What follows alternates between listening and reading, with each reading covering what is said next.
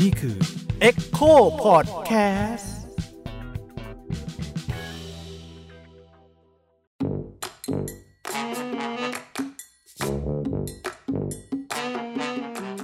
สวัสดีครับ พบกับผมสิโรธค้ามไพบูลย์ในรายการ Echo Factor เสียงสะท้อนกับสิโรธที่วันนี้จะมาพบกับคุณในรูปแบบใหม่ทางพอดแคสต์สำหรับคนที่อยากได้ยินเสียง แต่อาจจะไม่อยากเห็นใบหน้าอันหล่อเหลาของผมและทันครับ สวัสดีครับ นี่คือ Echo Factor เสียงสะท้อนกับสีโรดครามไพบูลย์ทางพอดแคสต์ Echo Podcast ครับ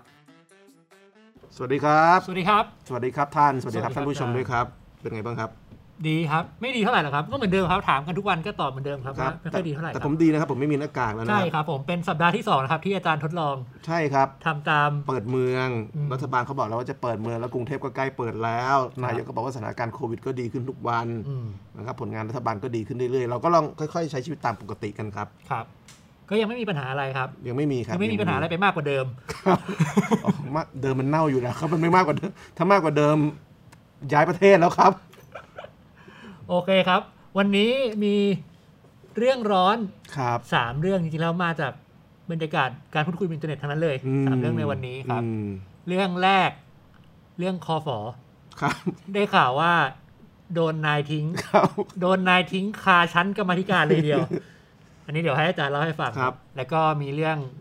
I.O. ที่ต่อเนื่องมาจากคุณวรรณสิงห์ อ่า นะครับ แล้วก็มีเรื่องที่อาจจะไม่เกี่ยวกับเราแต่จริงๆแล้วเกี่ยวกับเราทุกคนพอสมควร อ๋อเกี่ยวมากเลยครับ คนเดี๋ยวนี้เวลากินบุฟเฟ่ต์มันชอบดูรีวิวกัน ถูกต้อง เกี่ยวแน่นอนครับ อืมก็เดี๋ยวมาคุยกันเรื่องว่าทำการ ผม รีวิวกันเพราะอาจารย์ก็อยู่ ได้ครับในแวดวงนี้มานานนะครับ ใช่ครับแวดวงกิน กินกิน ครับ กินกิน ทันทันไม่ค่อยอยู่อะครับ ผมไม่ค่อยได้อยู่ครับ อ๋อมีหน้าผมผอมนะครับ โอ้โหอาจารย์เอาอะไรมาพูด ครับ และเรื่องคอฝอเป็นไงบ้างครับอาจารย์ เรื่องคอฟอก็เป็นเรื่องที่เกิดขึ้นในกรรมาธิการนะครับ ครับ พัฒนาการเมือง ซึ่งเขาก็มีการเชิญเจ้าหน้าที่ตำรวจนะครับ ไปพูดถึงเรื่องของการสลายการชุมนุมว่ามีความเหมาะหรือไม่เหมาะนะครับ ปรากฏว่าในการเชิญไปเนี่ยก็เป็นการทำงานของกรรมาธิการตามปกติ ครับ นะครับ แต่ว่ามีเอ่อตำรวจคนหนึ่งนะครับ ชื่ออะไรครับผมลืมละชื่อแกยาวๆหน่อย พันตำรวจโทวชิรพงศ์ใช่ไหมครับ อ่าใช่ไหมฮะแกก็ไปพูดนะว่าที่พงศ์นี่เขาตำแหน่งอะไรนะครับรองอะไรสักอย่างหนึ่ง เข้าใจว่าเป็นรองคอฝอ อ่าเป็นรองคอฟอเขาก็ไปพูดว่าเนี่ยคอฟอเนี่ย จำชื่อหน่วยเต็มๆไม่ได้ขอ อ่านะครับก็คือคอฟอเนี่ยเวลาเวลาใครถามเขาว่าทำอะไรผิดไหมเนี่ยเขาจะไม่เคยบอกว่าเขาผิด อืม ใช่ไหมคือเขาจะไปเอาปืนยิงคนอะไรเนี่ยเขาก็ไม่เคยบอกว่าเขาผิดนะครับ ครับ เขาจะเอาปืนยิงสื่อเขาก็ไม่เคยบอกว่าเขาผิด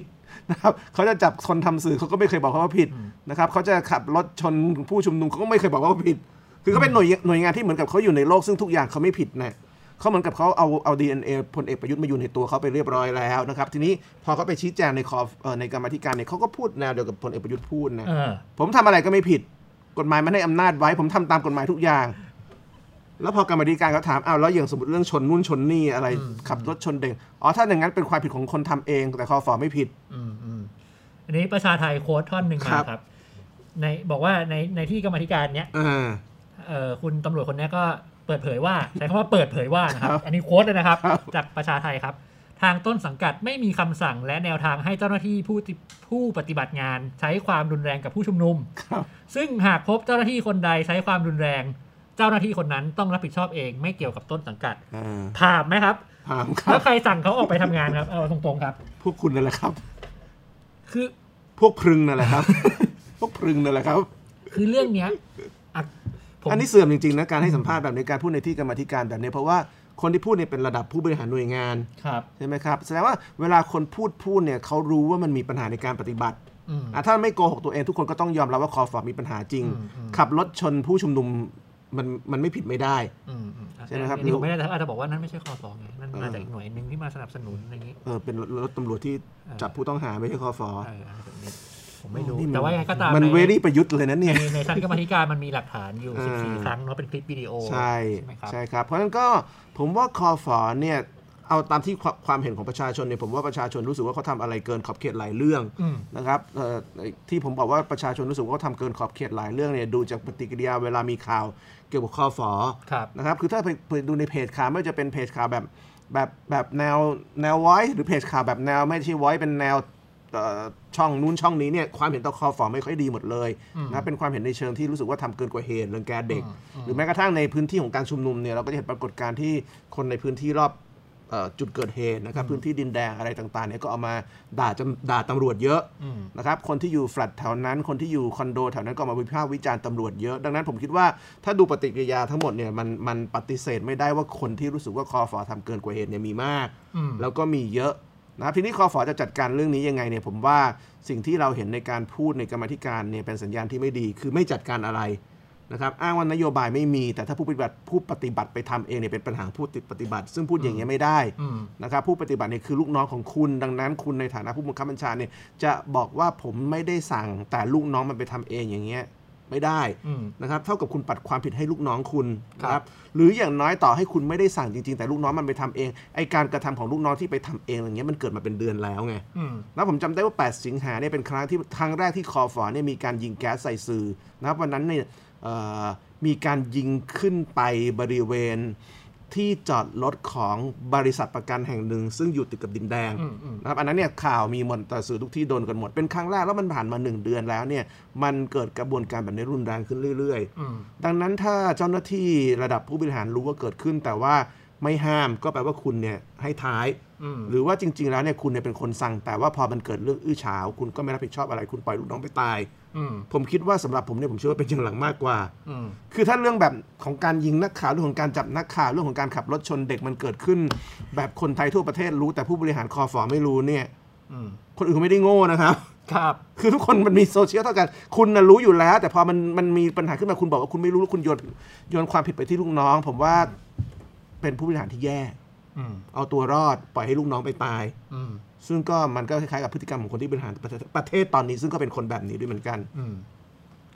อ่ะสมมติว่า ครับ มองมองตามเขา ที่เชื่อเขาหน่อยนะ อืม ว่า อืมอืม เอ้ยเขาไม่ได้สั่งจริง ครับ แต่ว่าเหตุมันเกิดขึ้นกับคนใต้บังคับบัญชาของคุณเนี่ย อืม สิ่งที่มันควรจะเกิดขึ้นตามมา ก็น่าจะเป็นเรื่องการพยายามจัดการแก้ไข ใช่ และรับผิดชอบ ใช่ ในฐานะ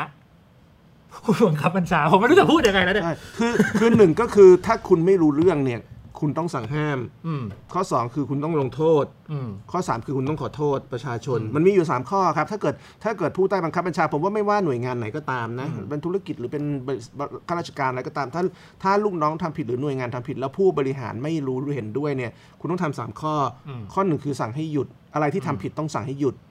หยุดยิงสื่อนะครับ หยุดจับนักข่าว หยุดขับรถชนเด็ก อืม อันที่หนึ่งต้องสั่งให้หยุด ไม่มีการสั่งให้หยุด อืม นะครับ อันที่หนึ่งต้องสั่งให้หยุด อันที่สองคือต้องลงโทษคนทำเช่น ลงโทษคนที่ชนเด็ก ซึ่งไม่มี อืม ลงโทษคนที่ยิงสื่อไม่มีนะครับ อันที่สามคือต้องขอโทษ เช่น ขอโทษสื่อที่ถูกยิง อืม ไม่มี ขอโทษเด็กที่ถูกรถชนไม่มี อืม ขอโทษผู้หญิงที่ถูกตีโดยเจ้าหน้าที่ตำรวจเอ่อประมาณวันอาทิตย์ไม่มี ดังนั้นคุณไม่มีการห้ามการกระทำที่ผิด คุณไม่มีการลงโทษคนที่ทำผิด คุณไม่มีการไปขอโทษเหยื่อจากการกระทำของหน่วยงานคุณที่ทำผิด อืม คุณรู้เห็นเป็นใจ แต่คุณปัดความผิดให้ลูกน้องคุณ ครับผมมีคอมเมนต์จาก YouTube ครับ ค คุ รับ ยกับเรื่องที่เรากำลังคุยอยู่ครับ คุณนพดลมีอิ่ม ถ้าผมอ่านผิดขออภัยนะครับ ครับ ผมว่าคอฟอทำให้ชาวบ้านเดือดร้อน อือฮึ เพราะต้องการให้ชาวบ้านด่าผู้ชุมนุม แต่ อืม ผิดคาดคนด่าคอฟอ ใช่ ผมว่ามันบรรยากาศเป็นแบบนั้นแต่ก็ต้องระวังนะครับ เพราะคอฟอหรือว่าเอ่อรัฐบาลเนี่ยเขาก็มีความชำนาญเรื่องปฏิบัติการ I.O. ดังนั้นเขาก็จะสามารถมีวิธีสร้างกระแสได้ เช่นเขาก็อาจจะบอกว่า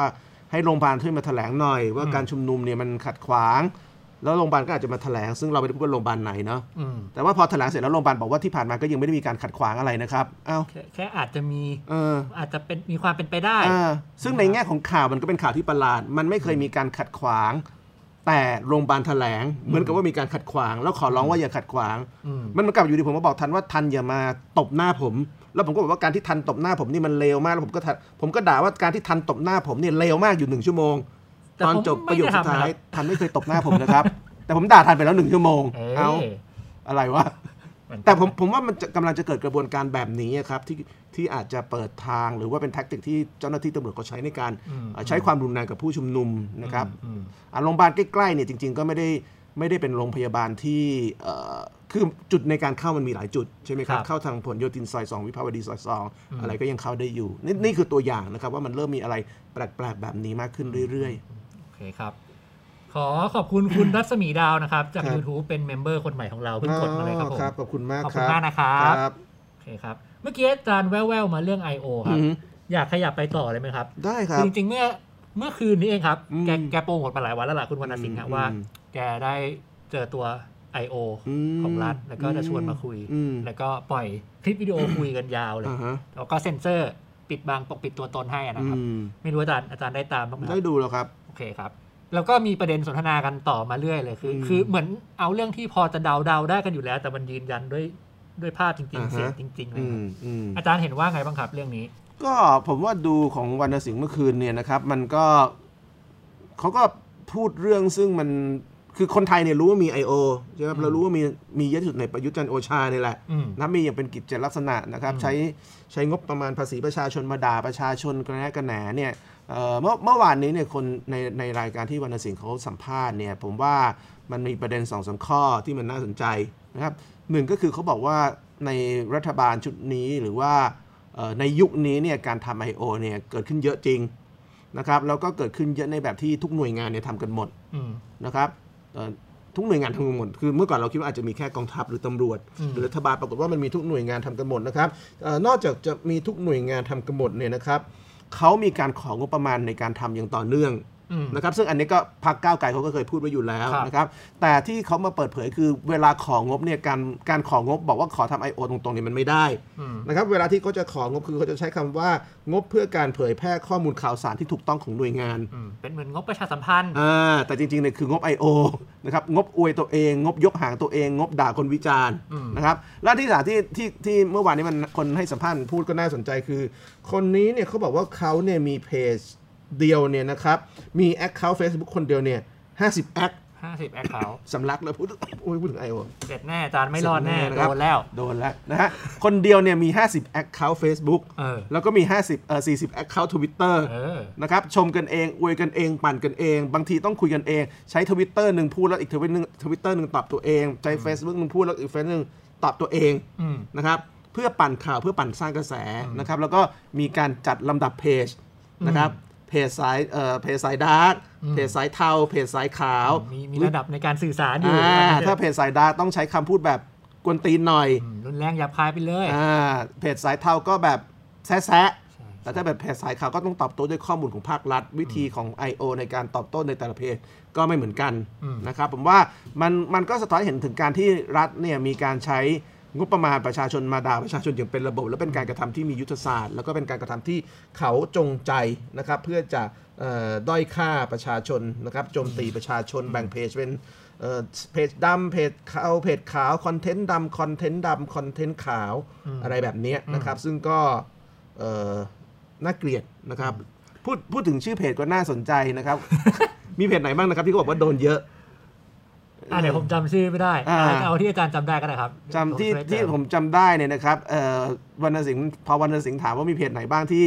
ที่โดนก็เพจข่าวทั่วๆไปนะครับสำนักข่าวทั่วๆไปนะครับหรือว่าเพจของคนที่ไม่ใช่สำนักข่าวก็เพจดราม่าแอดดิกเพจอีเจี๊ยบเนี่ยเราก็จะเข้าไปเยอะหน่อย เออ เพราะถือว่าเป็นเพจซึ่งไม่ใช่เพจข่าวแต่ว่าคนตามเยอะ เออ นะครับเพราะฉะนั้นถ้าเกิดใครที่เป็นแฟนเพจเอ่อของของดราม่าแอดดิของจานะครับหรือของอีเจี๊ยบเวลาคุณเจอความเห็นที่กวนตีนนะครับ อืม เป็นความเห็นที่แบบอวยรัฐบาลแบบทั้งแบบเมากาว ทั้งแบบไม่เมากาวพยายามโชว์ความรู้โชว์ข้อมูล แต่เป็นข้อมูลแบบที่มันเป็นข้อมูลแบบอะไรอะไวท์ไลน์เป็นข้อมูลแบบโกหกแบบเนียนๆเนี่ยนะครับก็ขอให้รู้ว่าคุณกำลังเจอ I.O. ในคราบต่างๆ นะครับซึ่งซึ่งเขาบอกเองนะครับว่าเวลาเขาทำ50 Account ใน Facebook มันต้องมีรูปเนี่ย ใช่ต้องสร้างอะไรให้มันดูเหมือนจริง อ่าวิวัฒนาการของการทำ I.O. เนี่ยอย่าคิดว่าจะไปจับเขาได้ง่ายๆ เขาบอกว่าต่อไปนี้เนี่ยคือหลายคนชอบมองว่า I.O. โง่ อืม I.O. บอกพวก ซึ่งแรกๆก็มีจริงๆครับ เออแรกๆมีจริงตอนนี้ไม่โง่แล้ว เพราะสังคมด่าเยอะแล้ว มต้อง ตัว ทำให้เนียน ตัวให้เนียนเช่น 50 Account เนี่ยก็จะมีรูป ซึ่งเอาส่วนใหญ่จะเอารูปมาจาก Account ของคนในประเทศเพื่อนบ้าน อืม นะครับประเทศเพื่อนบ้านเราก็คงจะเป็นโซน ผมว่าโซนฝั่งทิศตะวันออกเนี่ยน่าจะเยอะ อืมคน ใช่ไหมครับ ลาวคนกัมพู เอ ชา อเพราะน่าจะคล้ายๆคนไทยหน่อย ถ้าโซนทางมาเลเซียเขาคงไม่ค่อยใช้ อืม นะครับเพราะว่าอาจจะดูแบบอีกอีกอีกทรงหนึ่งมากเกินไปนะครับยิ่งไปกว่านั้นก็คือนอกจากจะมีการเอาภาพของคนจากประเทศเพื่อนบ้านมาใช้เป็นโปรไฟล์เนี่ยก็คือมีการทำโปรไฟล์เก๋อย่างต่อเนื่อง สร้างชีวิตประจำวัน เอ ให้กับ อ เขา โพสต์รูปไปเที่ยวต่อเนื่องให้คนที่แบบคอมเมนต์แล้วมาดูมาส่องเนี่ยมึง I.O. หรือเปล่าเนี่ย อืม ต่อไปถ้ากูมีรูปกูกินข้าวทุกวันเลย อืม มึงจะไม่มีทางรู้เลยกูไม่ใช่ I.O. อืม แต่กูคือ I.O. มีรูปกินข้าวมีรูปไปเที่ยวของทั้ง 50 แอคเคาท์อย่างต่อเนื่อง อืม ไม่ให้คนจับได้ว่าผมคือ I.O. อืม พูดจริง ๆ นะ โคตรไร้สาระเออ แล้ อ่ะ ว นึกถึงนึกถึงชีวิตเราคนเราเองคนเดียวเนี่ยนะ ถ้าเราต้องใช้ 50 แอคเคาท์เนี่ยนะ คือเหมือนคุณมี 50 ชีวิตบนโลกออนไลน์ เออ แล้ววันทั้งวันเนี่ยงานไม่ทำอะไรเนี่ยทำแต่เรื่อง ไม่ พวก คุณ เนี้ย พูดอย่างนี้ไม่ได้นี่งานเขา เออใช่เอออันนี้งาน าร น ก็ เข้า ต้อง จ ให้ ริง เกียรติในฐานะ ใช่ มืออาชีพหน่อย โอเค นี่มันคืองานเขา ใช่ใช่อันนี้คืองานเขาแต่เป็นงานที่ค่อนข้างทุเรศไง เป็นงานโกหกทั้งเฮ้ยพวกไอโอเนี่ยเวลาไปวัดมันทำไงเนี่ย เขาก็เลือกสักแอคเคาท์หนึ่ง ไม่เวลาไปวัดเนี่ยเวลาพระให้รับศีลจะทำยังไงเนี่ย เขาก็เลือกแอคเคาท์ที่เป็นคนที่โปรไฟล์ แบบ อ๋อเอาแอคเคาท์จริงไปเวลาไปวัดใช้แอคเคาท์จริง ไม่รู้ เวลาไปวัดเนี่ยสงสัยไฟไหม้หน้าวัดมันโกหกทั้งวันทั้งคืน มีคำถามครับ ครับ เดี๋ยวผมจะกลับมาชวนอาจารย์คุยเรื่องนี้ ครับ ก่อนว่ามีคำถามจากทีมงานของเราครับ ครับ อาจารย์คิดว่าตัวเองเนี่ยอยู่ในลิสต์ที่จะเป็นเป้าของ I.O. สีไหน ผมว่าของผม อ่ะ เนี่ เพ ย จเพจซิโรดค้ามไพบูลย์เคยเจออะไรคล้าย ๆ แบบนี้ไหมครับ ก็มีนะครับ ก็จะมีขาประจำมานะครับ คนหนึ่งเนี่ยชื่ออนุพงศ์เนี่ยมาตลอดเลย จำได้เลยเนี่ยนะครับ ผมว่าของผมเนี่ยเอ่อน่าจะเจอแบบสีเทานะครับเขาไม่กล้าโต้ผมด้วยข้อมูล เพราะว่าโต้ด้วยข้อมูลมันเสียเองนะครับ แต่ผมคิดว่าของเพจผมเนี่ยหลังๆเนี่ยคนพวก I.O. เข้ามาน้อยลง เพราะว่าเอ่อแฟนคลับก็จะมีการถล่ม I.O. กลับไปอย่างดุเดือดเลือดพล่านนะครับ I.O. ก็จะไม่ค่อยกล้ามายุ่งเท่าไหร่นะครับเอ่อ ผมผมเนี่ยน่าจะประมาณสีเทาๆมากกว่าสีดำเขาไม่กล้ามาก เพราะว่าก็คนในเพจก็จะด่ากลับไป อืมอืมอืมอืม นะครับ ก็แต่นี่ก็คือเรื่องของ I.O. ซึ่งผมว่ามันน่าเป็นห่วงอ่ะอย่างอย่างอย่างเมื่อกี้เราคุยกันเรื่องคอฟอร์ดแล้วเรื่อง I.O. เนี่ยผมก็เพิ่งโดนนะ ผมไปโดนเพจหนึ่งชื่อแปะผาดปราดสามสีไม่ไม่รู้คืออะไรเนี่ยนะครับ ครับ เขาก็ไปทำรูปของคนซึ่งอยู่เบื้องหลังม็อบดินแดง ครับ นะครับแล้วก็ใส่รูปขบวนการเนี่ยฝั่งหนึ่งเป็นพวกพิธาเป็นพวกวิโรธลักษณะอดิศรเป็นพวกสสเจี๊ยบ ขบวนการอะไรเนี่ยอาจารย์ ขบวนการขายใหญ่เบื้องหลังม็อบดินแดง นะครับ แล้วตรงข้างล่างเนี่ยนะครับเขาก็มีรูปสื่ออนะครับ สื่อทั้งหมดเนี่ยนะเป็นองค์เป็นองค์กรหมดเลยรีพอร์เตอร์ อ่า ไวซีวี อืม แล้วก็อะไรไม่รู้อีกสองสามที่และที่เหลือก็เป็นพวกแบบเพจแนวเยาวชนปลดแอกเพจแนวอะไรพวกเนี้ยนะครับ แล้วก็มีรูปคนคนหนึ่งคือสีรถข้ามไพบูลย์ เป็นบุคคล เป็นบุคคลอยู่คนเดียวแยกจากไวทีวีด้วยนะ อืม คือรีพอร์เตอร์ของถาปนีเนี่ยมันยังไม่เป็นถาปนีแยกออกมานะ แต่สีรถเนี่ยแยกจากไวแล้วก็เป็นหนึ่งในหัวโจกเบื้องหลังม็อบดินแดง อืม ก็ไปบ่อยก็อย่างนี้แห ไม่ได้ ละ ไปเลยบ๊อบดินแดงเนี่ยไปไม่ได้ครับ เพราะว่าติดช่วงทำรายการพอดีไงแล้วเสร็จเราต้องคงทำคงทำคลิปไปไม่ได้ แต่เราก็เราก็จะ follow สถานการณ์นะครับแล้วเขาก็อาจจะเห็นว่าพอมันมีเรื่องของการใช้ความรุนแรงกับผู้ชุมนุมเนี่ยผมผมก็จะเอาคลิปเอาอะไรมาเพิ่มเรื่อยๆนะครับแล้วก็โชคดีที่เราก็ได้รับความร่วมมือนะครับอ่ะอย่างเพจเอ่อถาปนีเนี่ยก็ให้ภาพเราเยอะ ครับ นะครับหรือว่าของ Voice เนี่ยก็ก็ให้อยู่แล้วเนี่ยนะครับเพจ Friend Talk หรือว่าเพจของราษฎรเนี่ยก็ให้ภาพที่ดีกับเราเยอะ เพราะว่าเขาก็รู้ว่าเราทำเพื่อที่จะถ่ายทอดอีกมุมหนึ่งซึ่งบางทีภาพมันมีไม่ครบ อืม นะครับแล้วก็แล้วก็ I.O. ของรัฐหรือหน่วยงานน่าจะมองว่าเราเนี่ยอยู่เบื้องหลังบับแต่ว่าไม่ใช่นะครับเราต้องการรายงานข้อเท็จจริงนะครับ ครับ เพียงแต่ข้อเท็จจริงทั้งหมดเนี่ยมันเป็นข้อเท็จจริง ซึ่งรัฐผิด อืม นะครับซึ่งความผิดไม่ได้อยู่ที่คนถ่ายทอด อืม แต่อยู่ที่คุณไปยิงคนทำไม อืม นะครับไปยิงนักข่าวทำไม ไปขับรถชนเด็กทำไม อืม นะครับผมไม่ได้ผิดที่เอาภาพพวกนี้มาถ่ายทอดแต่คุณนะผิดที่ไปทำเรื่องพวกนี้ อืม ต้องแยกเรื่องกัน ครับ กลับมาเรื่อง I.O. นี่ค ครั รับบ อาจารย์ ถ้าตามที่เขาเล่าเนี่ย อืม ก็คืองบพวกเนี้ยมันมีในทุกหน่วยงาน ครับ แล้วก็อยู่ในเป็นงบแบบอ่ะพูดง่ายๆคือเป็นงบประชาสัมพันธ์ข้อมูล อืม ของหน่วยงาน ครับ ถ้าพูดแบบเนี้ยตามชื่องบมันเนี่ย มันก็ควรจะเป็นสายขาว อืม ถ้าจะนับสีนะ อือฮึ ตามที่เขาแบ่งระดับเนี่ย ครับก็คือสีขาวคือให้ข้อมูลที่ถูกต้อง หรืออ ม ข้อมูลจากฝั่งรัฐที่ที่มันออฟฟิเชียลที่มันพับลิกอยู่ ครับ แต่ว่าในความเป็นจริง มันพอไหมอาจารย์หมายถึงว่าถ้าฟังอย่างนี้ก็แบบเอ้าเนี่ยไงก็จริงๆงานที่เขาทำเนี่ยมันคืออันนี้เป็นหลัก เอ่อ เหตุ ผ ผม ลแบบนี้พอไหมครับ ผมว่าไม่พอ เพราะว่าในความเป็นจริงแล้วถ้าเป็นงานที่ทำแบบเปิดเผย คือเผยแพร่ข้อมูลข่าวสารจากหน่วยงานรัฐ มันก็มีหน่วยงานที่ทำเรื่องพวกนี้โดยตรงอยู่แล้วใช่ไหมครับเช่นทุกหน่วยงานของแต่ละกระทรวงก็มีงบประชาสัมพันธ์ อืม ของฝ่ายประชาสัมพันธ์ของแต่ละกระทรวงอยู่แล้วนะครับเอ่อกองทัพเองก็มีเอ่อทีมโฆษกซึ่งสามารถแถลงตอบโต้ได้อยู่แล้วสำนักนายกก็มีเอ่อคุณธนกรเป็นโฆษกแถลงตอบโต้ได้อยู่แล้วนะครั ครับ บ ดังนั้นถ้าเกิดเป็นการชี้แจงเรื่องข้อมูลข่าวสารแบบปกติเนี่ยไม่มีความจำเป็นต้องของงบเพิ่มแบบนี้ครับ อืม ถ้าคุณของงบเพิ่มแบบนี้แสดงว่าจริงๆ เรื่องที่คุณพูดเนี่ยมันไม่ปกติ แล้วมันเป็นเรื่องซึ่งของงบแบบปกติไปทำไม่ได้ อืม นะแต่คุณก็จะอ้างว่าในการทำเรื่องไม่ปกติเนี่ยคุณก็มีการตอบโต้ด้วยข้อมูลข่าวสารนะครับข้อมูลข่าวสารของ I.O. ที่คนเขาด่ากันเนี่ยมันมีอะไรที่เป็นข้อมูลข่าวสารที่เชื่อถือได้ครับ คือเห็นปุ๊บก็รู้เห็นหน้าอย่างนี้ปุ๊บมันโทษมันมึงอะไอโอแน่นอน คือท่าทีมันชัดเจน มันชัดเจน มันอวยตัวเอง มันชมตัวเอง มันด่าคนอื่น มันให้ข้อมูลด้านเดียว มันปั้นน้ำเป็นตัว มัน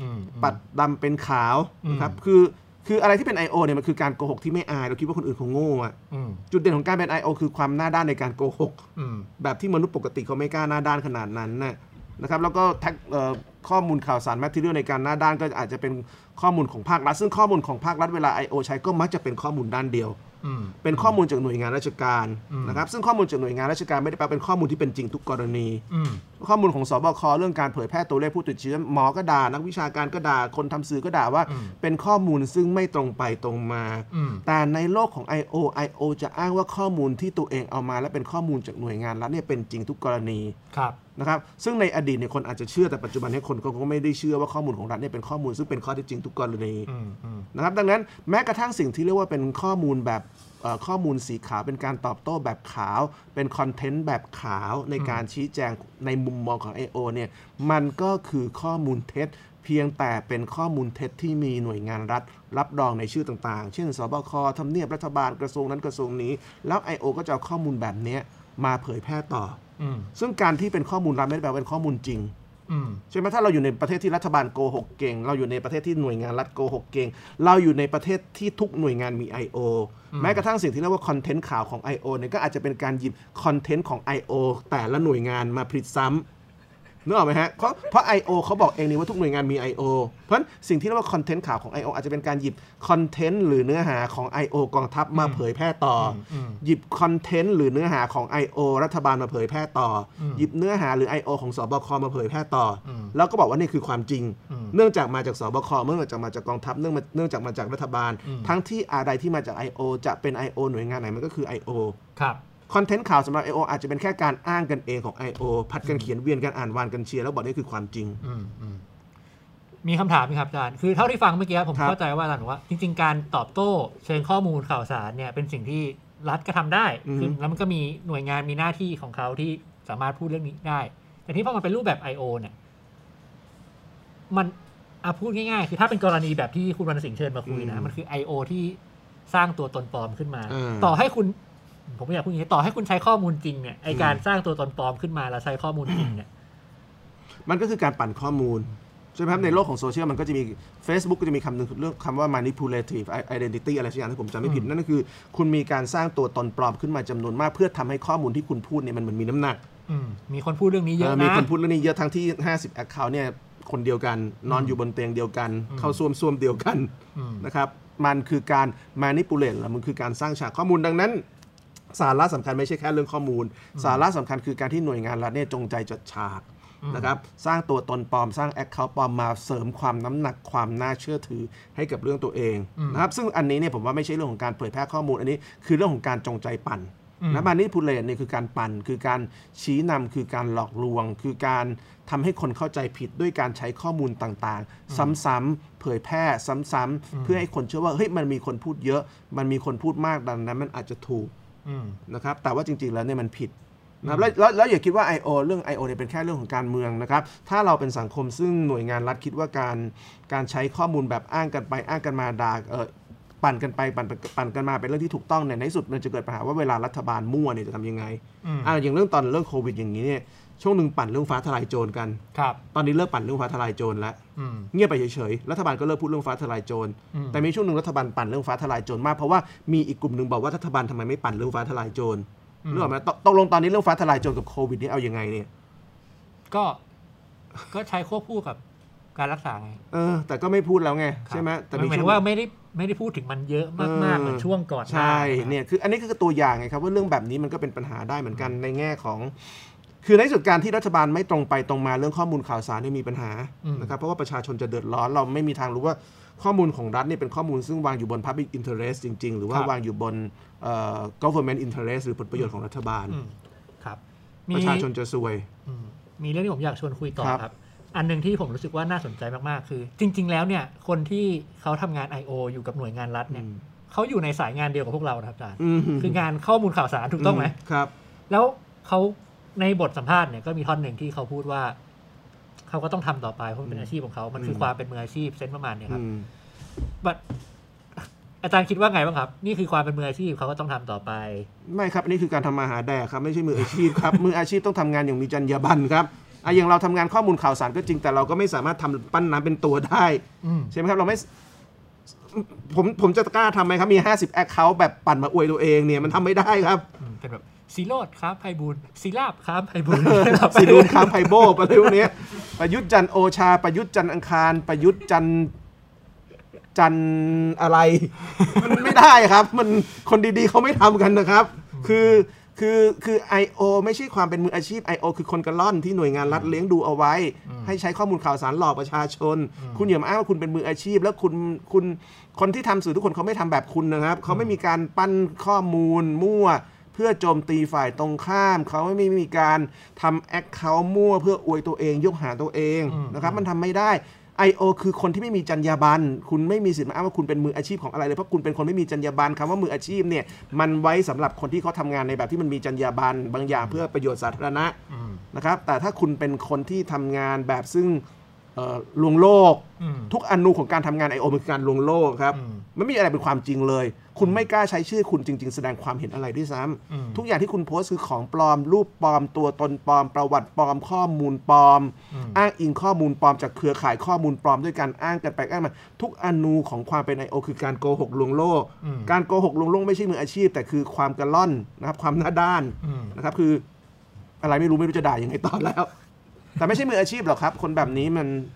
ขยะ อืมคือเรื่องแบบนี้จริง ๆ แล้ว มันมันเกิดขึ้นชัดมาก ๆ ในยุคที่เราใช้โซเชียลมีเดียกัน ใช่ หมายถึงว่ามันมีอินเทอร์เน็ตใครเข้าถึงได้แล้วเราก็ใช้กันเยอะ อืม ใช่ไหมครับ แต่จริง ๆ แล้วแพลตฟอร์มต่างๆเนี่ยเขาก็เขาก็ไม่ได้พึงพอใจกับการเกิดเรื่องแบบนี้ขึ้นอย่างไรถ้าผมจำไม่ผิดปีหรือ 2 ปีที่แล้วเนี่ยก็มีข่าวเรื่องทวิตเตอร์จัดการกับแอคเคาท์ประเภทเนี้ยที่มีแนวโน้มว่าจะเป็นปฏิบัติการทาง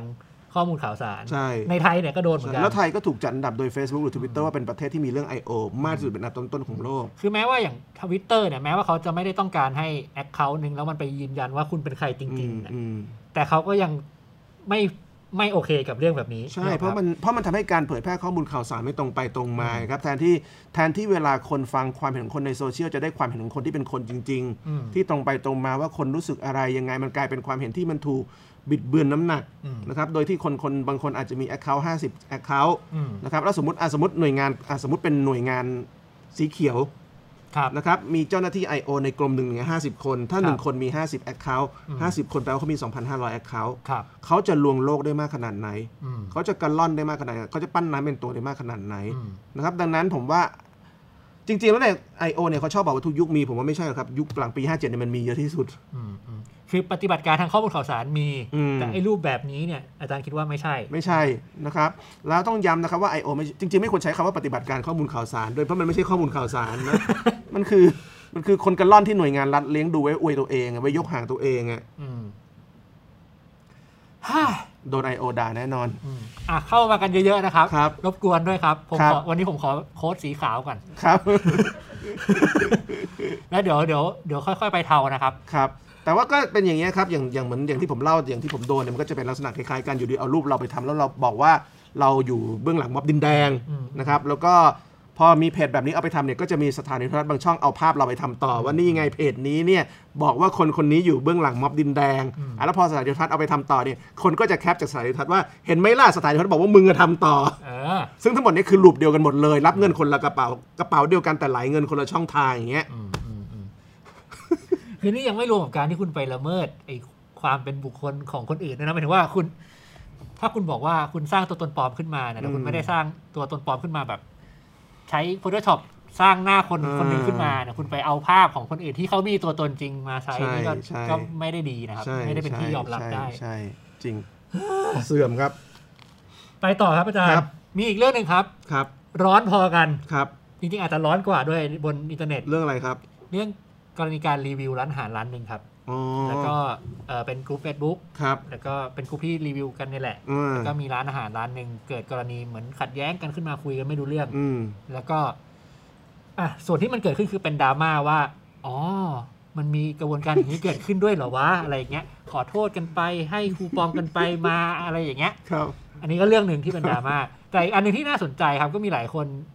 ทักขึ้นมาอาจารย์ก็คุยกับผมว่า ไอ้ห่าจริง ๆ แล้วเราควรจะมองการรีวิวเนี่ย เป็นอะไรกันแน่ คือทุกวันนี้คำว่ารีวิวมันขยับไปไหนแล้ว เออ มันกลายเป็นกระบวนการแบบไหนวะ อืม แล้วจริงๆมันควรเป็นยังไง อืม ที่ผมคิดว่าอาจารย์อยู่ในแวดวงสื่อมาก่อน การรีวิวนี่เป็นสิ่งที่แบบมีอยู่ตลอดในแมกกาซีนในอะไรอย่าง ใช่ นี้ใช่ไหมครับ ใช่ใช่ มันเปลี่ยนไปแค่ไหนยังไง อาจารย์มองว่ามันเป็นยังไงบ้างครับ ได้อยู่อยู่ในกลุ่มนั้นด้วยไหมฮะ อ่ะโชคดีจริงๆผมไม่ค่อยกินบุฟเฟ่ต์ อ๋อ ดีครับ ผมก็ไม่กินครับ แต่ว่าตอนนี้ผมมีความสุขกับก่อนนอนก็ถ่ายดูรูปบุฟเฟ่ต์ไปเรื่อยๆ นะครับ ผมได้อยู่ในกลุ่ม อ่ะ อยู่ตั้งแต่ตอนกลุ่มเริ่มตั้ง ยังคนไม่เยอะ จนตอนนี้คนเยอะ อ่า นะครับ มีส่วนได้เสีย อินนะครับ ก็คืออาจารย์เป็นแอดมิน ไม่ใช่ ไม่ใช่นะครับอ่ะแต่ โอเค กลุ่มนี้เนี่ยก็เป็นอ่ะกลุ่มในคนรู้ละชื่อกลุ่มคนรักบุฟเฟ่ต์อะไรทุกอย่าง ครับ นะครับ มันก็กลายเป็นประเด็นขึ้นมาเพราะว่าอะไรนะมันมีคนที่เป็นแอดมินเพจเนี่ยไปร้านอาหารบุฟเฟ่ต์ชื่อดัง อืม แพงหน่อย รู้สึกจะประมาณ 2,000เนี่ยแถวแถวๆสยาม แล้วก็เกิดประเด็นขึ้นมาว่าทางร้านบอกว่าคนนี้เนี่ยบอกว่าจะมา 2 คนดันมา 4 คน อืม นะครับคนคนนี้เนี่ยแอดมินเพจเนี่ยก็บอกว่าไม่นะผมมาบอกบอกอยู่แล้วจะมา 4 คน ถ้าคุณไม่ให้ไม่ให้ผมเข้า 4 คุณให้ผมแค่ 2 เนี่ย อีก 2 คนผมต้องจ่ายตังค์เองเนี่ยผมก็จะแบบโพสต์อะไรเกี่ยวกับร้านคุณเนี่ยผมก็จะไม่ไม่ให้ขึ้นนะนู่นนี่ไปมันก็กลายเป็นประเด็นนะครับ เพราะว่าคนก็รู้สึกว่าอ่ะอย่างอย่างอย่างเพจรีวิวอาหารเนี่ยมันเป็นหรือกลุ่มรีวิวอาหารเนี่ยจริงๆคอนเทนต์เนี่ยมาจากสมาชิก มันคือ user generate content อ่ามันคือ user ใช้ป generated กติ content ทั่วไปก็แลกเปลี่ยนข้อมูลกัน ใช่ ซึ่งซึ่งมันในแง่ของคนที่ไปใช้เนี่ยเขาก็รู้สึกว่ามันคลีนมาก คือคนกินเอ่อไปกินร้านไหนคุณก็พูดมาว่าคุณรู้สึกยังไง ซึ่งความรู้สึกคนเนี่ยไม่เหมือนกัน บางคนชอบบุฟเฟ่ต์บุฟเฟ่ต์แบบบางร้านน้ำดำเค็มไป บางคนบอกว่าที่เค็มไปร้านในญี่ปุ่นจริงๆเค็มแบบนี้ แต่ที่พวกมึงรู้สึกว่าเค็มเพราะมึงดันไปซดน้ำเขาไม่มีน้ำให้ซดอะไรอย่างเงี้ย มันก็เป็นการเถียงกันไปเถียงกันมาใช่ไหมครับ มันก็คนมันก็เกิดความเชื่อใจในการอยู่ในกลุ่มกันนะครับ แต่ว่าพอเป็นเรื่องนี้ก็คือว่าคนที่เป็นแอดมินกลุ่มเนี่ยเอาความ เป็นกลุ่มที่มีคอนเทนต์ซึ่งผู้สเอ่อผู้ใช้สร้างขึ้นมาเองเนี่ยไปเป็นการสร้างอภิสิทธิ์ของตัวเองเนี่ยมันก็เหมือนกับคุณเอา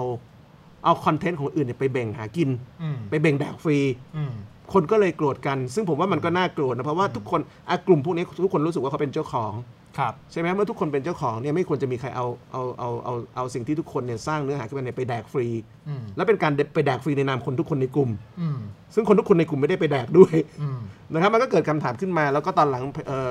ร้านอาหารก็มาชี้แจงนู่นนี่ไปนะครับกลายเป็นดราม่าว่าเอ่อเพจก็ออกมาบอกว่าร้านอาหารเนี่ยก็ชอบมา ขอให้ลบ ขอให้ลบเวลามีคอมเมนต์นะครับเกี่ยวกับเอ่อร้านอาหารที่ไม่ดีนะครับแล้วพอเพจลบเนี่ยนะครับร้านอาหารก็เลยส่งโวเชอร์มาแลกเปลี่ยนกันไปแลกเปลี่ยนกันมา ครับ ดังนั้นก็กลายเป็นการเป็นการเอ่อแชร์กันไปแชร์กันมา อืม นะครับทีนี้เรื่องนี้สำหรับผมเนี่ยมันน่าสนใจคือหนึ่งคือผมรู้สึกว่าเอ่อมันเป็นเหมือนเรื่องของการประทะกันระหว่างสื่อกับธุรกิจอาหารรายใหญ่ อืม ใช่ไหมครับ ซึ่งซึ่งซึ่งซึ่งตอนนี้เนี่ยนะครับเหมือนกับคนรู้สึกว่าเพจเนี่ยก็ก็เป็นจำเลย เพราะเพจทำพลาดเองที่เอาคอนเทนต์ซึ่งคนกินทั้งหมดเนี่ยไปเป็นเครื่องมือในการกินฟรี อืม นั้นเพจเนี่ยมีมีปัญหาในแง่ถ้าถ้าถือว่าเพจหรือกลุ่มคือสื่อเนี่ย อืม คุณผิดแล้ว อืม ใช่ไหมคือคุณเอาความเป็นสื่อหรือความเป็นคนทำสื่อเป็นคนทำเพจทำกลุ่มเนี่ยไปแบ่งกินฟรีไม่ได้ อืม ทีนี้ทีนี้อันไอการตอบโต้ของร้านอาหารเนี่ยผมว่าน่าสนใจ คือคนมองว่าร้านอาหารคือร้านอาหารแต่ความเป็นจริงเขาคือธุรกิจของของของของของทุกกลุ่มธุรกิจขนาดใหญ่มาก ครับ นะครับซึ่งก็มีศักยภาพในการตอบโต้เพจอย่างเป็นระบบ อืม นะครับแล้ววิธีที่เขาตอบโต้เพจเนี่ยก็คือ ผมมีความรู้สึกว่ามันเหมือนกับวิธีที่พวกธุรกิจใหญ่ๆในประเทศไทยทำเวลาเห็นสื่อทำงานเราพลาดนะ อืม นะครับนั่นคือมีการโจมตีสื่อมีการให้ข้อมูล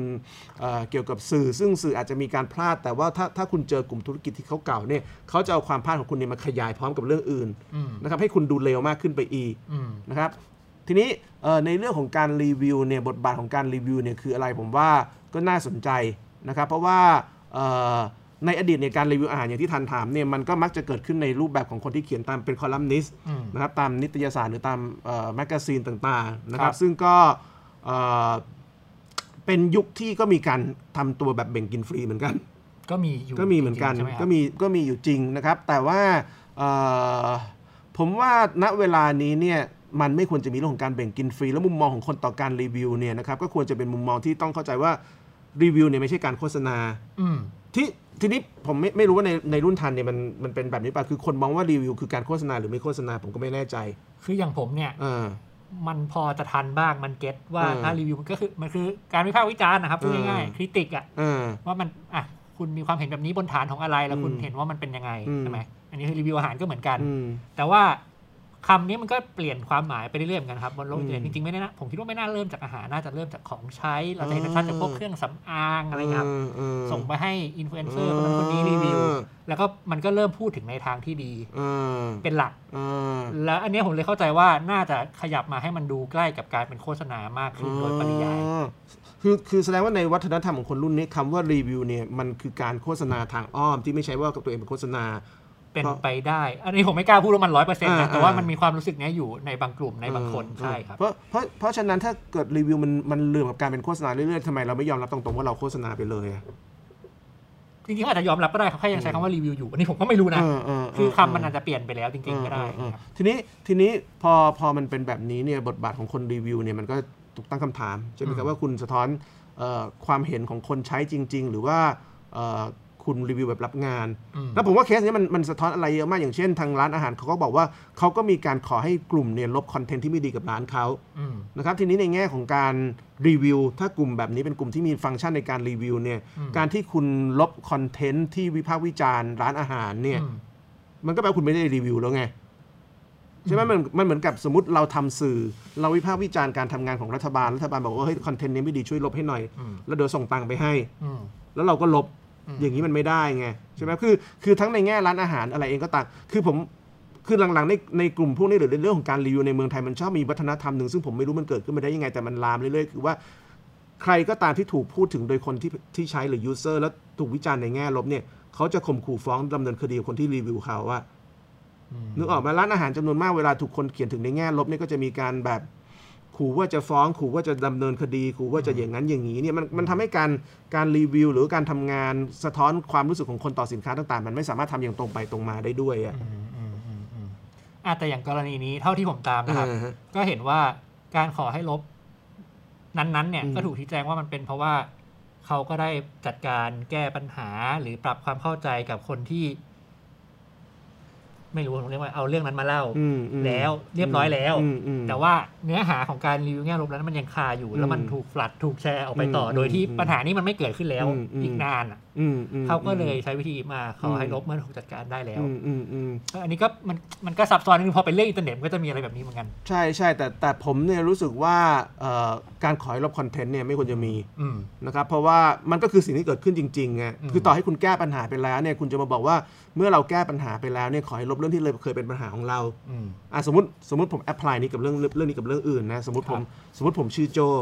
สมมตินะครับ อ่ะผมชื่อโจ ครับผม ผมเคยเอาถุงดำคลุมหัวคน ครับ แล้วเขาตาย ครับ นะครับเอ่อผ่านไปแล้วสักสองสมปีนะครับผมก็อยู่ในคุกไปเรียบร้อยแล้วแล้วญาติพี่น้องผมก็ไปฟ้องทุกคนที่รายงานข่าว อืม เรื่องผมชื่อโจเอาถุงดำคลุมหัวคนตายคนตาย แล้วก็อ้างว่าเอ่อการที่ผมเอาถุงดำคลุมหัวคนตายมันผ่านมาสามปีแล้วนะ อืม ช่วยลบข่าวนี้เถอะ อื มันทำได้ไหมครับ อืม เข้าใจครับ นึกออกไหมมันมันทำไม่ได้ไง อืม คือคือเรื่องนี้มันมีอะไรซับซ้อนมากอย่างเช่นเอ่อการลบคอนเทนต์นะครับหรือว่าวัฒนธรรมการรีวิวต่างๆนานาเนี่ยเราจะอยู่กับมันยังไง ผมว่าผมว่าเรื่องนี้มันมีอะไรที่แบบ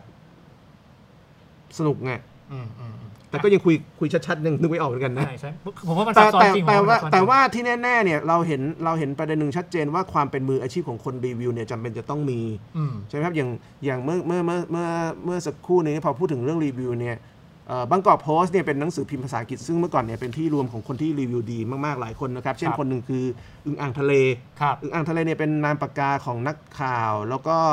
เอ่อคอลัมนิสต์คนหนึ่งชื่อบ๊อบซึ่งตายไปแล้ว อืม นะครับแล้วบ๊อบเนี่ยเป็นคนที่เวลารีวิวอาหารอะไรเนี่ยเรารู้ว่าเขามีความรู้ อืม นะครับเอ่อรีวิวเรื่องดนตรีเราก็รู้ว่าเขามีความรู้คือในที่สุดตอนนี้รีวิวมันกลายเป็นเหมือนกับเอ่อ reflection หรือว่าเอ่อความรู้สึกของ user หรือคนที่ไปกินไง อืม นะครับเอ่อซึ่งซึ่งอันนั้นก็โอเคก็มีได้แต่ผมคิดว่าตอนนี้ในเมืองไทยที่เราขาดคือการรีวิวแบบที่มีเป็นมืออาชีพมา อืม แบบที่มีความเข้าใจเรื่องการทำอาหาร ความเข้าใจเรื่องดนตรี ความเข้าใจเรื่องเครื่องสำอางความเข้าใจเรื่องต่างๆ อย่างอย่างสลับซับซ้อนมากกว่าในมุมมองของแค่ผู้ใช้ที่รู้สึกว่าเอออันนี้เค็มไป อืม นะครับอันเนี้ยเอ่อเผ็ดไป อืม นะครับอันนี้เนี่ยกล้องตัวนี้น้ำหนักเบาไปกล้องตัวนี้น้ำ อืม น้อยไปเนี่ยคือคือคอนเทนต์แบบที่จะ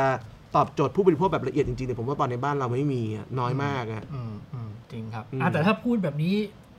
ชาวเน็ตรุ่นใหม่ๆเนี่ยเขาก็มีข้อถกเถียงกันมามานานแล้วนะครับ อืม ว่า มันจำเป็นจะต้องใช้ให้คนที่มีความรู้มีศาสตร์สูงเท่านั้นเหรอที่จะมีความเห็นต่อสิ่งต่าง ๆ ได้ ไม่ครับคือทุกคนมีความเห็นได้อยู่แล้วไง ใช่ แต่ว่าการมีความเห็นโดยคนที่มีความรู้ด้วยเนี่ยก็ควรจะต้องมีด้วย อืม คือมันจะต้องมีทั้งสองส่วนใช่ไหม อืม ความรู้สึกของคนที่ใช้มันก็จำเป็น แต่ว่าการมีคนที่มีเอ่อมีข้อมูลจำนวนมาก เพื่ออ ม ให้เพื่อให้องค์ความรู้ต่างๆ มันก็จำเป็นนะครับ คือคืออย่างสมมติเวลาเดี๋ยวนี้คนเดี๋ยวนี้ได้รีวิวข้าวมันไก่เนี่ย อืม ร้านเนี้ยเด็ดมากเนี่ย อืม แต่พอไปกินจริงๆเนี่ยมันไม่อร่อย อืม เหตุผลที่ไม่อร่อยเพราะว่าบางทีคนกินเนี่ยในชีวิตกินมาแค่ 3 ล้าน อืม แล้วร้านเนี่ยเด็ดที่สุดใน 3 ล้านที่เคยกิน อืม แต่ว่าถ้าไปกินในจักรวาลของข้าวมันไก่จำนวนมาก มันก็ไม่ใช่ร้านที่อร่อยอะไรแบบเนี้ย อืมอืมอืมมันก็จำเป็นจะต้องมีวิธีเล่าวิธีให้ข้อมูล ใช่ เพื่อให้เห็นกันชัดๆ ใช่ ใช่ไหมครับ โอเค เข้าใจครับ ครับ อ่ะ มีความเห็นหนึ่งน่าสนใจ ค จา รั ก บ YouTube ครับ คุณซูเปอร์แฮงแมนครับ บอกว่ารุ่นผมสปอนเซอร์รีวิวคือม้าครับ อืมม้า โดนจับได้ด่าเสียหมามายุค YouTube เป็นเรื่องปกติไปแล้ว อืม สปอนเซอร์รีวิวคือม้าครับ ม้านี่หมายถึง คือหน้าม้าหรือคือยาม้า เออลองถามดูคืออะไรไม่ เออรบกวนคุณแฮงแมนอธิบาย คุณ เพิ่ม Hangman ครั ช่วยอธิบายหน่อย ผม ได้ จะ ไหมครัได้ไม่ บ เข้าใจผิดครับ ครับ โดนจับได้ด่าเสียหมา มายุค YouTube เป็นเรื่องปกติไปแล้ว อืมอืม น่าจะหมายถึงหน้าม้า อื โอเค ม ครับ เออจริง ๆ เออจริง ๆ หน้ามามันก็คือคำที่ อืมอืมแบบมาอวยมาเชียร์ เออเออจริงว่ะจริงๆไอโอนี่ก็คือหน้ามารัฐบาลแบบหนึ่งเนอะพอ ใส่ พูดแบบ ใช้ นี้ ตังค์เราไงจัดไม่ได้ เออเออเออเออเออเออเออใช่ใช่ใช่ มินนี่บีครับ คุณมินนี่บี ครับ แอดเวอร์ทอเรียลมีมานานแล้ว อือฮึ ตามนิตยสารที่สัมภาษณ์ธุรกิจเหมือน อืม ให้ข้อมูล แต่รายที่มีจริยธรรมหน่อยก็ระบุเลยว่าเป็นแอดเวอร์ทอเรียลครับ อืม เรื่องนี้เอ็โคก็เคยโดนกับตัวเหมือนกัน อืม เออแล้วก็ไปหาข้อมูลมีคนแนะนำมาคนคนดูเนี่ยนะครับ ก็แนะนำ อื มาม ว่าจริง ๆ แล้วเรื่องนี้ก็น่าสนใจคือ ม ถึงแม้ว่าเราจะเชื่อว่าเราอธิบายอย่างชัดเจนในตัวงาน อืม ว่า อืม มันเป็นงานที่มีสปอนเซอร์ อืม อะไรเงี้ย อืม แต่ว่ามันก็ไม่ชัดเจนเท่ากับการระบุว่างานนี้มันมีสปอนเซอร์ ซึ่ง อ่า ในบางประเทศ อย่างเช่นอเมริกาถ้า ครั ที่ บ ผมรู้ก็คือมีกฎหมายระบุเลยว่าถ้าเป็น อืม งาน editorial งานมีสปอนเซอร์ ม ต้องบอก อืมอืมอืมอื ไม่ว่าคุณจะเขียนชัดเจนแค่ไหนในเนื้องานก็เถอะ ก็ต้องเขียนให้คนรู้ ใช่ เออใช่ผมว่าอันนี้มันเป็นปัญหาสื่อออนไลน์ก็ถูกวิจารณ์กันประเด็นนี้เยอะเหมือนกันเนอะเพราะว่าแบบมันก็มีโฆษณาแบบนี้มากขึ้นเรื่อย อืม ๆ จริงๆทำอะไรตรงไปตรงมาเนี่ยดีที่สุดนะไม่ต้องมาเถียงกัน อืม คือถ้าทุกคนทำอะไรตรงไปตรงมานะครับเอ่อรับเงินก็บอกไปเลยว่ารับเงินนะครับ เออ เรื่องก็จ บ คือคนคือคือผู้ใช้ก็จะได้รู้ว่าตัวเองฟังความเห็นจากคนที่รับเงินเขามา อืม นะครับเราจะได้ไม่ต้องมาดราม่ากกันว่ามึงรีวิวหรือมึงรับเงินก็บอกไปเลยว่ารับเงินจะได้จบเรื่อง อืมอืมครับ อืม ก็เข้าใจได้ ครับ ถ้าอาจารย์เป็นเจ้าของร้านอาหารสักร้านหนึ่งแล้วอาจารย์อยากให้คนมาอ่ะจ้างสักคนหนึ่งมาช่วยกินหน่อยและอธิบายมันหน่อยเนี่ยจริงๆอาจารย์ก็มีทางเลือกนะครับ ว่าจะอนุญาตให้เขาพูดถึงแต่ด้านดี หรืออนุญาตให้เขาพูดด้านเสียได้ด้วย ถูกไหม ใช่ต้องต้องสองด้านดิต้องทั้งสองด้านดิ แปลว่าจริงๆคุณก็สามารถจ้างให้เกิดการรีวิวได้ แล้วก็การรีวิวก็ยังคงรักษาการเป็นการรีวิวไว้ได้ ใช่ ด้วย เพราะว่าการรีวิวที่ดีมันทำให้เราฉลาดขึ้นไง อืม มันคือคือถ้าเราได้การรีวิวที่ดีมันเหมือนสมมติมันเหมือนสมมติเราเป็นนักศึกษาแล้วเราเราเสนองานแล้วมีอาจารย์ที่ดีวิจารณ์งานเราอะ อืม มันมันมันทำให้เราเห็นอะไรมากขึ้น เราฉลาดขึ้น มันไม่มีใครทำอะไรดีไปหมดทุกเรื่องหรอกครับ ครับ มันร้านอาหารก็เหมือนกันร้านอาหารก็ทำผิดได้ครับเพราะฉะนั้นเมื่อทำผิดได้คนก็วิจารณ์ด่าได้ อืม ซึ่งในประเทศเราเนี่ยพอร้านอาหารเขาคิดว่ารีวิวคือโฆษณาเนี่ยเขาก็จะไปด่ารีวิว อืม ที่ไม่เขียนถึงเขาในแง่ดีว่าพวกมึงอะด่ากูกูเสียหาย อยากได้แต่คนรีวิวแบบอวยตัวเองเช่นอื้อหือหมูนิ่มมาก อืม เนื้อสุดยอดเหลือเกิน อืม แต่ถ้าใครไปบอกว่าเนื้อแม่งดำหมูมีพยาธิว่ะอย่างเงี้ยจะฟ้องเขาอย่างเงี้ยมันก็ไม่ได้ไง โอเค อ่ะ หลายๆคนมาช่วยตอบค ครั รั บบ ม้าเมื่อกี้หมายถึงหน้าม้านะครับ คุ ครั ณ บ สลัน อื คุณ ม แนนนี่ คุณ ครับ ชัยวัฒน์มาช่วยกันตอบครับ อืม โอเค งั้นเดี๋ยวเข้าช่วงจับไข่ครับ เลือกสี ครับ มาได้เลยครับ วันนี้มีสีแดงครับ ครับ สีเหลืองครับ ครับ สีส้มครับ ครับ สีไข่ไก่ครับ อืม สีขาวครับ สีฟ้าครับ สีเขียวมิ้นท์ครับ ครับ สีเขียวเอ็โคครับ เขียวเอ็กโค สีชมพูครับ ครับ สีม่วงครับ ครับ สีน้ำเงินครับ ครับ ระหว่างที่ช่วยช่วยๆกันเลือกนะครับ ครับ มีคำถามค้างคาอยู่จากทางบ้านครับ ครับ คุณสะกลวัฒน์ครับ ถามว่าอาจารย์ชอบกินบุฟเฟ่ต์ไหมครับ ตอนนี้ไม่ค่อยได้กินแล้วครับ แต่ว่าก็ความสุขก่อนนอนคือการได้กินบุฟเฟ่ต์เอ้ยได้ดู ไม่ใช่ได้กินนะค ดู รับ คนอื่นกิน ดูรูปไปเรื่อยๆแล้วก็คิดว่าเนี่ย อ๋อ เราจะไปกิน แล้วก็ส่งรูปให้คนเฮ้ยร้านนี้แม่งน่ากินว่ะ อ่าแล้วก็จบไปหนึ่ง แล้วก็จบ คืน ไปหนึ่งวันก่อนนอนชีวิตคือแบบเนี้ยครับดูรูปบุฟเฟ่ต์ คุณอินดี้ครับ บอกว่าอาจารย์แนะนำร้านบุฟเฟ่ต์ที่อร่อยอร่อยๆหน่อยสิครับเอาแล้วโดนโดนขอให้รีวิวแล้วนะ เออคือตอนนี้เนี่ย ระวังระวังนะ ไม่ไม่คือตอนนี้เนี่ยผมผมก็จะคิดเหมือนคนที่อายุโซน 40 ไปลายๆ50 แล้วไงว่า ครับ ตอนนี้เนี่ยเรากินอาหารที่ไม่จำเป็นต้องเป็นบุฟเฟ่ก็ได้ อืม นะครับซึ่งทำด้วยคุณภาพดี แล้วกินแล้วราคาอาจจะถูกกว่าบุฟเฟ่ อืม แล้วมันอร่อยกว่า อืม มันก็จะเริ่มมีไง อืม แต่ว่าถ้าเกิดอายุน้อยกว่านี้ก็ต้องไปกินบุฟเฟ่ครับความกินการไปกินบุฟเฟ่มันคือความบันเทิงในการกินแบบหนึ่งนะครับ อืมอืมอืม ตอนนี้ไม่มีแล้วครับผมคิดว่าตอนนี้มันก็เป็นอินดัสทรีกันหมดแล้วครับ อืม อืม อืมโอเค ก็เลยไม่มีร้านไหนแนะนำตอนนี้ ใช่ครับ ครับแล้วก็ไม่จริง ๆ ก็ไม่ได้เข้าร้านมานานแล้ว ใช่ใช่ใช่ใช่เออจริงนะเออใช่ อ่ะสีฟ้ากับสีแดงมาแรงครับ อาจารย์ อือฮึ สีฟ้าก่อนนะครับ อันนี้นะครับ ครับ ไปครับ อาจารย์ครับ ช่วยบอกความแตกต่างของ iPhone 12 และ 13 หน่อยครับ อ๋อ 12 กับ 13 ต่างกันหลายเรื่องนะครับ แล้วก็ในแง่คุณภาพก็แตกต่างกันเยอะ ครับ นะครับ ที่แตกต่างกันมากๆคือ 13 เนี่ยบวกกันได้ 4 12 บวกกันได้ 3 ครับผม อ่ะก็มี 4 กับ 3 ให้วิ่งนะครับร ใช่ อบ ค นี้ รับ ใช่ครับ เราก็ห่างหายจากการให้เลขกันมานานนะครับ ดังนั้นก็ไปตีเลขกันเอาเองแล้วกันนะครับ แต่ว่า iPhone 13 ก็มีความใหม่หลายเรื่อง ครับผม นะครับ มีความคมชัดมากขึ้นหลายเรื่อง ครับผม มีน้ำหนักที่เบาสวยงามขึ้นหลายเรื่อง ครับผม นะครับ อันนี้ก็คือตามที่เขาบอก ตามที่เขาบอก แล้วเราก็ยังไม่ได้ใช้ เราก็ยังไม่ได้ใช้นะครับ โอเค แต่ที่แน่ๆ13 เนี่ย มาทีหลัง 12 อ่า ใช่ครับ แล้ว 12 ก็มาก่อน อ่ะ 13 ขอบคุณมากครับ เสียเวลาไปหนึ่งหน่วยครับ สีแดงครับผม ครับ อาจจะอย่างน้อยได้ 4 กับ 3 มา อ่ครับ ได้สี่กับสามได้เลขครับ สีแดงครับ ฝากอะไรถึงเพนกวินเพื่อนของเราหน่อย เพนกวินยังอยู่ข้างในนะครับใช่ไหมค ครั รับบ อาจารย์ ก็ผมแม่ดูข่าวเมื่อคืนเนี่ยสงสารแม่เพนกวินใช่ไหมครับ อืม เพราะว่าไม้ได้ประกันนะครับ บอยได้ประกัน อืม เอ่อทุกคนได้ประกันหมด แล้วแม่เพนกวินก็ไปรอเพนกวิน แล้วก็เพนกวินก็ไม่ได้ออกมา ผมว่าแค่เหตุการณ์นี้เนี่ย คนเป็นแม่คงน้ำตาไหลหน้าคุกแล้วอะครับ อืม เพนกวินติดคุกนานเกินไปแล้วครับ แล้วในรอบ 6 เดือนเนี่ยเพนกวินเข้าคุกสองครั้งแล้วครับ ใช่ เพนกวินอยู่ในคุกนานกว่าผู้กำกับโจ้แล้วครับ ครับ ประเทศนี้มันผิดปกติแล้วการการที่เด็กคนหนึ่งอย่างเพนกวินอยู่ในคุกนานกว่าคนอย่างผู้กำกับโจ้เนี่ยทั้งที่การกระทำของเพนกวินเนี่ยมันไม่ได้รุนแรงเลยเมื่อเทียบกับการกระทำของผู้กำกับโจ้เนี่ยมัน อืม มันคือสัญญาณแล้วประเทศนี้มันผิดปกตินะครับนั่นคือสัญญาณว่าเด็กมันถึงอยากเปลี่ยนประเทศนะครับ ครับ การที่คนอย่างเพนกวินต้องอยู่ในคุกเนี่ยปีนี้เนี่ยเกือบจะเกือบจะสามเดือนแล้วครับ อืม มันมันมันสะท้อนอยู่ว่าระบบทุกอย่างของประเทศนี้มันมันพังหมดแล้วครับเพราะเพนกวินไม่ได้อยู่ในติดคุกแต่ว่าเพนกวินติดคุกเพราะกระบวนการยุติธรรมของประเทศเนี่ยเอาเพนกวินไปเข้าคุก อืม แล้วมันมีเด็กแบบนี้โดนแบบนี้อีกเยอะครับ อย่างเช่นเบนจาอาปันเด็กธรรมศาสตร์อย่างเงี้ย ครับ เมื่อวานก็ไม่ได้เรียนหนังสือ อืม ต้องไปอายการคดีหนึ่งตอนเช้า แล้วก็ไปขยะอายการอีกคดีหนึ่งตอนบ่าย อืม แล้ววันนี้ก็ไปหาอายการอีกคดีหนึ่งตอนเช้าอีก อืม ณประเทศนี้ทำกับคนรุ่นใหม่แบบนี้มันมากเกินไปนะครับ แล้วก็คดีที่โดนเนี่ยก็เลอะเทอะนะครับ อย่างคดีของเบนจาเนี่ยโดนคดีที่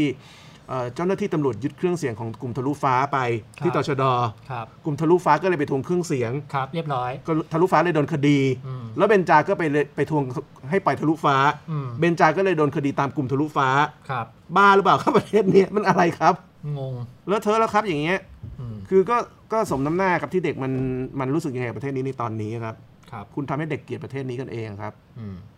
นั่นแหละครับ แต่ก็มีหลายคนที่ต้องรับอะไรแบบนี้ไป เป็น ใช่ ที่ ครับ โดนบ่อย ใช่ครับ หลายๆคนโดนบ่อยจริงๆ เพนกวินยังมีหน้าในสื่อหน่อย อือฮึ มีอีกหลายๆคนที่โดนแบบนี้อยู่เรื่อยๆ ใช่แล้วยิ่งนานจำนวนเด็กที่ที่รู้สึกแบบเพนกวินก็อ่ะอย่างอย่างม็อบดินแดง เราก็เห็นว่ารัฐบาลตำรวจก็ยอมรับเองว่าเด็กที่มาร่วมชุมนุมตอนโซนตัวเลขอยู่ที่โซน 13 ปี 14 ปีแล้ว ครับผม อืม คือมีคนรุ่นไหนครับที่รักรักในระบบที่ประเทศนี้เป็นอยู่ตอนนี้ มันไล่ไปจนเด็กอายุ 13 14 แล้วครับ ปีที่แล้วมันยังเป็นเด็กมมปลาย ครับ ที่ผูกโบว์ขาวแต่ปีนี้ 13 14 เด็กโซนมต้นแล้วครับ อืมอืมโอเคครับ ก็เป็นกำลังใจให้นะครับ ครับ เอ่อคนที่สนับสนุนกันอยู่ก็ดูแลหัวอกหัวใจ ครับ นะครับ คุณมาเดาคุณครับ ถ้าอ่านผิดขออภัยบอกว่าสีเหียวนะครับ สีเหียวไม่มีให้จริงครับ แต่ว่าถ้าออกเสียงใกล้สุดก็คือสีเขียวครับ โอเคครับ สีเขียวแล้ว กันครับ ไปนะครับ ครับไปไหนครับ เพื่อนยืมเงินแล้วไม่คืนต้องทำยังไงดีครับอาจารย์ โอ้โหเอาจริงๆเลย นะครับ ผมก็ยังไม่ได้คืนอ ผม ยู่ ก็ยัเนี่ยงไม่ได้คุยเลยครับ ทำไงวะเรื่องเนี้ยโคตรยากเลยนะ จริงๆก็ต้องทวงแหละครับ เออ แต่ว่าจะทวงยังไงเนี่ยตอบ มัน สำเจ การทวงเงินเพื่อนเนี่ย เป็นยุทธการวัดความหน้าด้านและความอึดของคนนะครับ คือถ้าเราอึดแล้วเจอเพื่อนหน้าด้านน้อยเราก็จะได้เงินคืน อืม ถ้าอึดแล้วเพื่อนหน้าด้านมากเนี่ยโอกาสได้คืนก็ยาก เราก็ต้อ ครั ง บ อึดให้มากขึ้น ครับ นั่นมันคือการประลองกันบางกันระหว่างฝ่ายอึดของคนถูกยืม กับความหน้าด้านของคนที่ยืมเขาไปอะครับ อืมครับ ก็แนะนำอะไรไม่ได้ครับ ที่ยืม 2,000 คืนบ้างนะครับ หลายรอบ นะครับ เนี่ยเนี่ยเนี่ยเนี่ยไอโอเนี่ยเฟกนิวเนี่ย อย่าให้ผมพูดบ้าง จากเฟซบุ๊กบ้างครับ คุณเบิร์ดและบิดครับ เลือก ครั สี บ ม่วงครับอาจารย์ อะไรครับเนี่ เนี่ย ยแชมป์นี่ก็ยืมผมไป 2,000 แล้วไม่ เอาสั คื ก น หน่อย นะ อ่ะแล้วแล้วแต่ นะ วันเดียวฉีดวัคซีนหนึ่งล้านโดส คิดว่าทำได้ไหมครับ อ่าคุณอนุทินบอกทำได้8 0 0 0 0 0มาแล้วล้านเดียวก็ทำได้ครับ อ่ะก็สมเหตุสมผลนะ อ่าสมเหตุสมผลจาก 8 0 0 0 0 0 เป็นล้านก็ต้อง 25 20 เพิ่มขึ้นได้ไม่ยาก แต่ก็ถ้า เจ้าห ได้ น้าที่เท่าเดิมนะ อ่าแล้วถ้าได้สมมติว่าถ้าได้วันละล้านก็ควรจะทำทุกวันเนาะไม่ใช่แค่วันเดียว อ่าใช่ใช่ก็เชียร์ให้ทำได้ ครับ นะครับ เออ ทำได้ก็ดี จะได้ทำได้ทุกวัน ฉีดเท่าไหร่ เออฉีดอะไร ฉีดวัคซีนไง เออ วัคซีนอะไรมันก็เหมือนกันแห ละเออ วัคซีนก็คือวัคซีน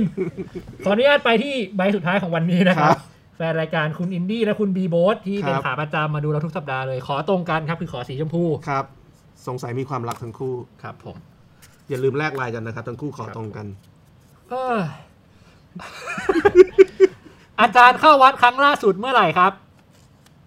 เออว่ะจำไม่ได้แล้วอะ ว้ายขอโทษขอโทษแซวแรง จำไม่ได้สักเดือนสองเดือนมั้ง อ๋อไปทำงานหรือไปด้วยจิตศรัทธาครับ อันนี้ผมถามเองนะขอโทษ เอ่อไปทำบุญครับไปทำบุญ ไป ไป ทำ ทำ บุ บุ ญ ญครับไปทำบุญ อืมอืมเวลาเข้าวัดทุกวันนี้เจออะไรบ้างครับอาจารย์ เจอพระซึ่งเอ่อเราก็เอาอาหารไปถวายแล้วท่านก็บอกให้รีบๆกลับเพราะท่านก็กลัวโควิด อืม แล้วก็เจอแม่ชี ครับ ครับ อืม ผมไปว่าผมชอบผมชอบไปหาแม่ชีเพราะว่าจะมีแม่ชีที่แบบสนิทกันในวัดไงแล้ว แล้วผมรู้สึกว่าแม่ชีเนี่ยเป็นคนกลุ่มที่เหมือนกับเขาเป็นพลเมืองชั้นสองของวัดเนี่ย อืม ทำงานหนัก อืม นะครับ แล้วก็ญาติโยมก็ไม่ได้มองแม่ชีแบบที่อะไรดีอะคือเหมือนกับคนก็ไม่ได้มองว่าแม่ชีเนี่ยอยู่ในในเป็นองค์ประกอบหนึ่งของศาสนาอะไรอย่างเงี้ยเหมือนกับมองว่าแม่ชีคือคนนุ่งขาวห่มขาวธรรมดานะครับผมว่า อืม อยากให้สังคมไทยในยมุมมองต่อต่อแม่ชีในแบบที่ที่ที่เคารพในความเป็นแม่ชีมากกว่านี้นะครับตอนนี้เหมือนกับแม่ชีเป็นแค่คนที่ทำงานในวัดนะครับ แล้วก็อะไรก็ไม่รู้อะนะครับ จริงๆแม่ชีเนี่ยสถานภาพของแม่ชีถือว่าเป็นเรื่องใหญ่ อืม นะครับที่จำเป็นจะต้องมีการทำความเข้าใจกัน ครับผมอ่ะโอกาสหน้ามาคุยจริงๆ ก็มีเรื่องไปถึงภิกษุณีเลยด้วยซ้ำ ใช่ ที่เรายังใช่มีไม่ได้สักที ใช่ ตามหลักการในประเทศเราเท่านั้น ใช่ครับใช่ครับ อืมอืมอ่ะประมาณนี้ครับ ก็ ครับ ไปวัดช่วงนี้ก็พระก็จะ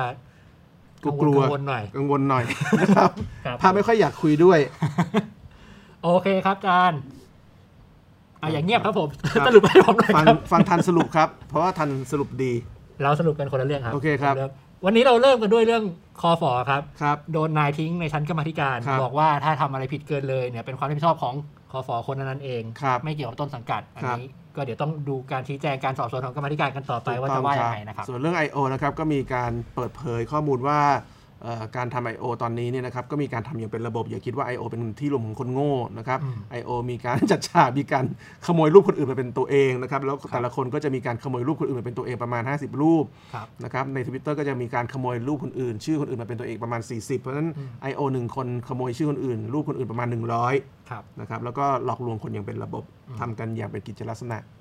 สุดท้ายเรื่องการรีวิวครับ อาจจะไม่ใช่เรื่องสำคัญในชีวิต ครับ แต่ก็เกี่ยวข้องกับเราทุกคน ครับ ความหมายมันเปลี่ยนไปเรื่อยๆนะครับ ก็อยู่ที่พวกเราด้วยแหละครัคบรับ ว่าอยากให้มันเป็นแบบไหนจะเรียกมันยังไง อืม ก็ติดตามกันต่อไปสำหรับประเด็นดราม่าแล้วก็ติดตามกันต่อไปว่า